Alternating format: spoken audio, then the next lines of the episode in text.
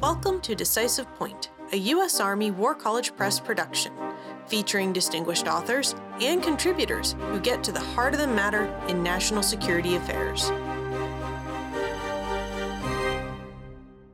Decisive Point welcomes Dr. Tongfi Kim and Dr. Luis Simon, authors of Greater Security Cooperation U.S. Allies in Europe and East Asia, featured in Parameter Summer 2021 issue.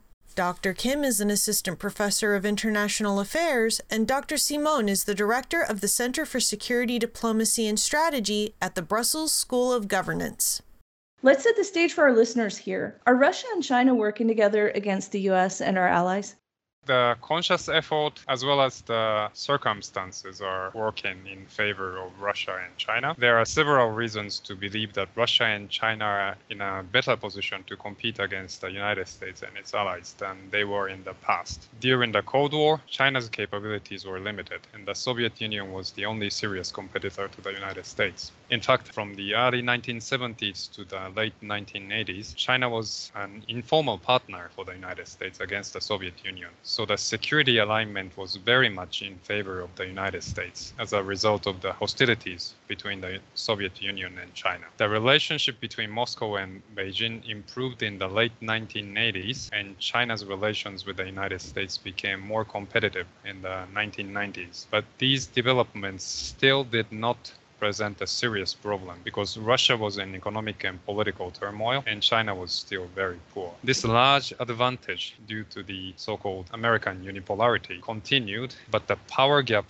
between the United States and its competitors has become narrower with the rise of China and Russia's resurgence. These shifts in the balance of power are the background to our article. As far as publicly known, Russia and China only have consultation pacts and they don't have military obligations to defend each other. But their level of military cooperation has been steadily increasing. This makes sense, of course, for Russian and Chinese leaders because the United States retains its military primacy and Russia and China are also surrounded by US allies who are not friendly toward their non-democratic political systems. According to Chinese military expert Ni Lexiong, China and Russia need to lean on each other for support to deal with hostilities from different fronts. In January 2019, then US Director of National Intelligence Dan Coats told Congress that China and Russia are more aligned than at any point since the mid 1950s, and the relationship is likely to strengthen in the coming year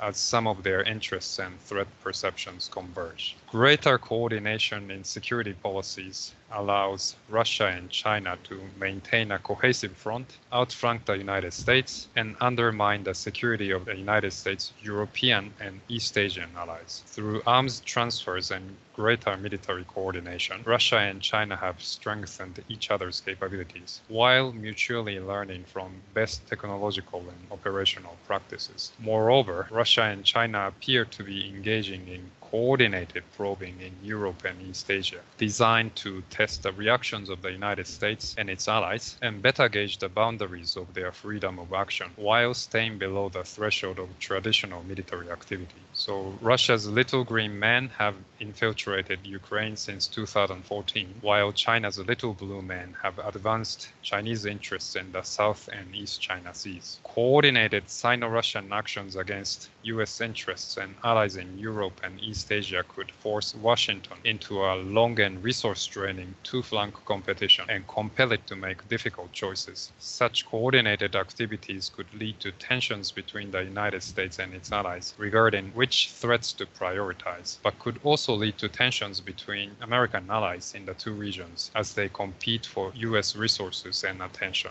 Our article on parameters is about links between Asian and European allies allies, but Russia and China can also coordinate to create problems for allies in the same region. On July 23, 2019, Russia and China jointly flew warplanes near island clusters called Dokdo in South Korea and Takeshima in Japan, respectively. Both South Korean and Japanese fighter jets scrambled to intercept this operation. But the interesting effect of this operation was that Japan made a diplomatic protest against South Korea because South Korean fighter jets fired warning shots inside the airspace both South Korea and Japan claim. This is obviously a well calculated attempt by Russia and China to drive a wedge between the US allies. When Moscow and Beijing work together, and when US allies do not coordinate their response well, the result can be not just inefficient, but damaging to the cohesion of the US alliance network. Thank you. I have a quote from your article I was hoping we can expand on. You guys said U.S. allies in Europe and East Asia have had limited security interaction with each other due to resource scarcity, geographical distance, and the need to prioritize threats in their respective regions. Yet U.S., European, and East Asian allies now have good reasons to develop more robust security relationships with each other. Can you break that down for us?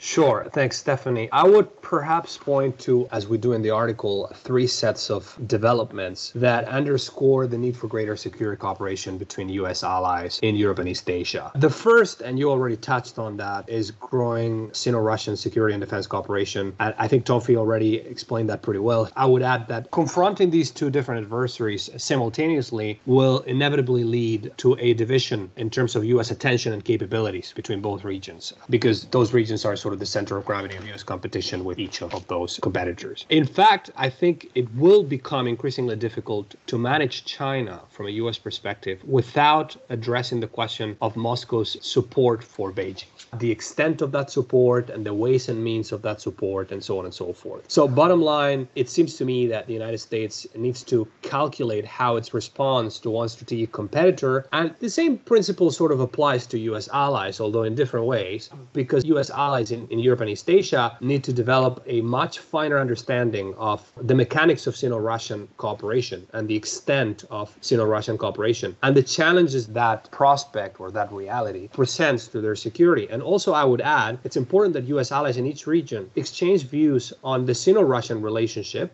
between themselves and with the United States to avoid also different diagnoses and misunderstandings and policies going in different directions. The second has to do with the fact that US allies in Europe and East Asia face somewhat similar threats. Even if the country they mainly worry about is a different one, i.e., China for East Asian countries, or for most East Asian allies, and Russia for most European allies, the nature of the threat they confront is actually not that different. So, for instance, through their advances in precision strike and missile modernization programs, Russia and China are trying to undermine the local military balance in Northeastern Europe and in the Western Pacific, respectively. So, U.S. allies in both regions face a missile threat and a so called anti access and area denial threat. And the mechanics of that threat and, and conceptually, th- those threats are very similar. But as Russia and China strengthen their military capabilities and try to foster the perception that they may enjoy some sort of local escalation dominance in certain parts of Europe or the Western Pacific, they can also engage more confidently in non traditional forms of probing. You can call it hybrid warfare or gray warfare, the European version, the Asian version. And, and we see that China and Russia are learning from each other's best practices in things like disinformation or the use of little green slash blue man and so on. Again, conceptually, US allies in Europe and East Asia face a similar problem, i.e., how to counter the threat posed by Russian and Chinese military modernization and hybrid or gray zone activities. So, to address those threats, US allies in each region will have to draw on similar operational concepts, capabilities, and even technologies, and that will create opportunities for collaboration in terms of not only comparing notes and even tech R&D and so on. The third development that we touch on uh, in the article uh, has to do with growing uncertainty on the part of the allies about US security commitments in either region, so called abandonment fears, which are inherent to any alliance.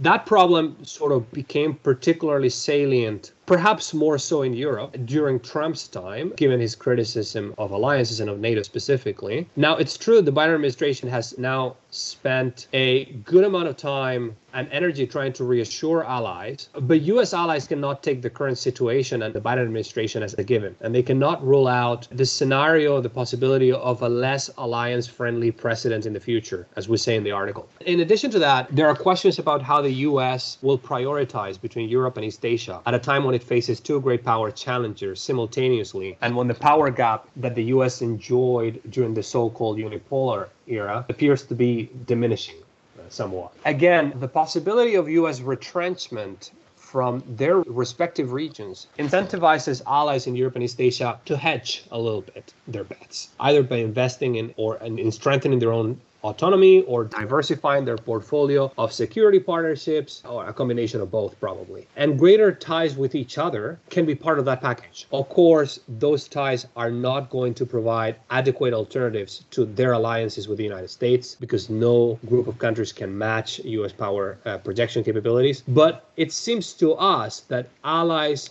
see that sort of diversification strategy play a useful role in terms of strengthening their diplomatic hand. And mm-hmm. also, uh, some of them see that sort of diversification as part of a broader package that can help them hedge against an uncertain future. Those are the three main sets of arguments that we put forward. Well, Luis Tongfi, thank you so much for joining me. This was definitely an interesting conversation. Hopefully, we'll be hearing from you guys again. It was great having you in Parameters. Yeah. So, yeah. all right. Thanks, Stephanie. Thanks, awesome. thanks again. Thank Have you. a nice day.